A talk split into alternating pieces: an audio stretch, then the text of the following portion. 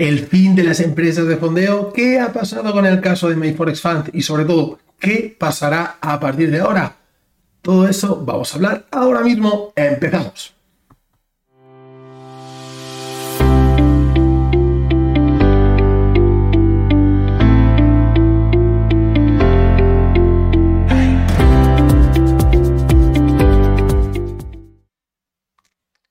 Tal, traders? Fernando Arias, un placer estar aquí con vosotros. Vamos a hablar de una de las noticias más sonadas de los últimos tiempos y ha sido el cierre de momento temporal de MyForex Fund. Vamos a ver qué ha pasado, por qué ha pasado y sobre todo qué puede pasar a partir de ahora con las empresas de fondeo. Algunos dicen el fin de las empresas de fondeo. Bueno, sinceramente no creo que sea para tanto. Hay aspectos diferentes entre los mm, bloques que trabajan con futuros y los que, los que trabajan con CFD y por lo tanto es muy muy muy importante que esto lo podamos tener muy en cuenta. Vamos a hacer una diferencia y vamos a primero tenemos que entender eh, qué ha pasado. Bien, Partamos de una base, y es que tenemos dos tipos de empresas que trabajan eh, fondeo, empresas, tipos de empresas fondeadas. Por un lado, tenemos las que operan con futuros y por otro lado tenemos las que operan con CFD. Eh, si lleváis un tiempo siguiéndome, si habéis visto los webinars que hemos hecho sobre cuentas fondeadas o otros podcasts, me habréis escuchado decir siempre que MyForex Fund no era una de mis empresas preferidas y no la recomendaba. ¿Por qué? Por el tipo de activos con los que trabajaban. ¿Qué diferencia hay? Una diferencia muy muy importante es que al trabajar con CFD, ellos tienen el control de la liquidez y los bloques de CFD, las empresas de CFD pueden ser muy buenos y no puede pasar absolutamente nada, o te pueden manipular precios y pueden hacer ciertos eh, desajustes. Eso es una de las cosas que hacía MyForex Fund. Movía los precios o ralentizaba las órdenes de los clientes para que entraran en peores condiciones.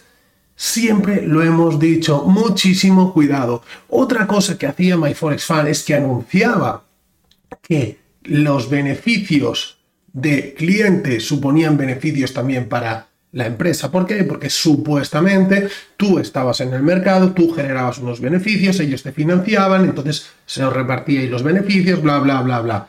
Todo eso, como hemos dicho muchas otras veces, es mentira. Ellos son la contrapartida. Y bueno, pues por lo visto ahora el regulador se ha dado cuenta. Algo que también me extraña un poco, sinceramente, porque esto nosotros lo sabíamos desde hace eh, bueno, mucho tiempo, desde prácticamente desde el principio, si sabemos cómo funcionan estas empresas. Y ahora es cuando el regulador se ha dado cuenta, bueno, quizá estaba reuniendo las pruebas necesarias, no lo sé. Pero en definitiva, esto es uno de los motivos también por los que está siendo investigada. Recordar, en Estados Unidos los CFDs están prohibidos y más aún si estás haciendo publicidad engañosa o si estás diciendo que, bueno, pues que estás operando en real cuando no estás operando en real. Repito, una vez más, lo hemos repetido muchísimas veces, pero que tengáis muy claro que las empresas de fondeo estáis operando una demo. Ellos son la contrapartida. Tenemos empresas mucho más serias donde no puede haber manipulación de precios, como son las que tienen una liquidez del mercado de futuros, Air to Trade, UProfit, eh, Top Step o muchas otras que no trabajan con CFDs. Las que trabajan con CFDs, no lo digo que todas lo hagan obviamente, pero pueden hacerlo. ¿Qué, ¿Cómo podéis saber si usan una o usan otra? Por norma general, cuando una empresa trabaja con MetaTrader, por norma general va a trabajar con CFD y va a poder hacer este tipo de eh, acciones que, bueno, obviamente no son para nada éticas. ¿Qué va a pasar? ¿Va a cerrar MyForex Fund? No es un problema de dinero, no es que eh, haya quebrado por falta de liquidez o que se hayan ido con el dinero, no, para nada, simplemente les están investigando por mentir y eh, pues posiblemente les pongan una multa importante, les exijan que, bueno, pues arreglen todas estas cosas y quizá vuelvan a operar. No creo, no sería muy inteligente que lo hicieran con el mismo nombre, pero no os extrañéis que nazca una nueva empresa que sean los propios dueños de MyForex que la crean nuevamente, porque el negocio es realmente rentable para ellos. Y si estás bajo la legalidad, pues teóricamente no tiene por qué haber ningún, ningún problema. Entonces, mm, vamos a ver, ¿qué vamos a hacer? ¿Qué puede pasar a partir de ahora? Muchos me preguntáis, Fernando, ¿pero qué empresa utilizamos? ¿Qué, ¿Qué pasa? ¿El fin de las empresas de fondeo? Yo creo que esto puede ser un buen momento para que el regulador eh, entre un poquito más en lo que en, cuanto al, funcionamiento de estas empresas y que nos aporten mayor seguridad.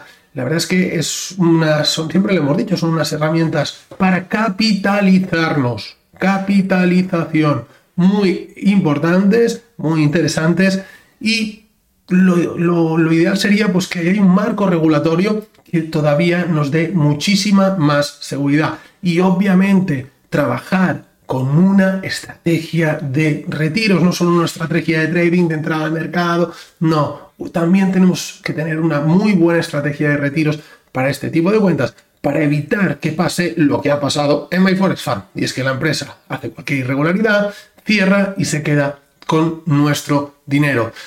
Todo esto vamos a hablarlo en el Fund de Trading Camp un evento donde hablaremos de cuentas fondeadas durante una semana y donde os contaré mi método, mi estrategia y cómo trabajo yo las cuentas fondeadas totalmente gratis solo por registraros. Os dejaré por aquí un enlace para que podáis acceder. Y es que la importancia de esto, lo más importante de todo, es tener muy claro dónde está tu dinero. ¿Por qué? Porque al fin y al cabo estamos haciendo trading por dinero y la verdad es que he tenido muchos mensajes de algunos traders que dicen, bueno, es que llevo meses superando dos pruebas además, me habéis oído hablar muchas veces sobre eh, el, que no me gusta nada, que tengan esas dos pruebas porque estamos haciendo trading día tras día, generando profits para que se nos quede otro, bueno, realmente para nada, ¿no? Para teóricamente superar una evaluación y después de tanto tiempo, pues cuando ya lo hemos conseguido empezamos a tener un capital, entonces pasa pues lo que ha pasado. Recordar, las cuentas fondeadas no se operan como una cuenta real, ¿vale? Para operar una cuenta real, yo por ejemplo, ¿qué hago? Yo trabajo con mi cuenta fondeada, yo consigo unos beneficios, yo los retiro y yo los pongo en mi broker. Sabéis que trabajo con IG, yo lo pongo en el broker IG, el broker IG tiene cuentas segregadas, yo sé en todo momento dónde está mi dinero y eso te aporta seguridad.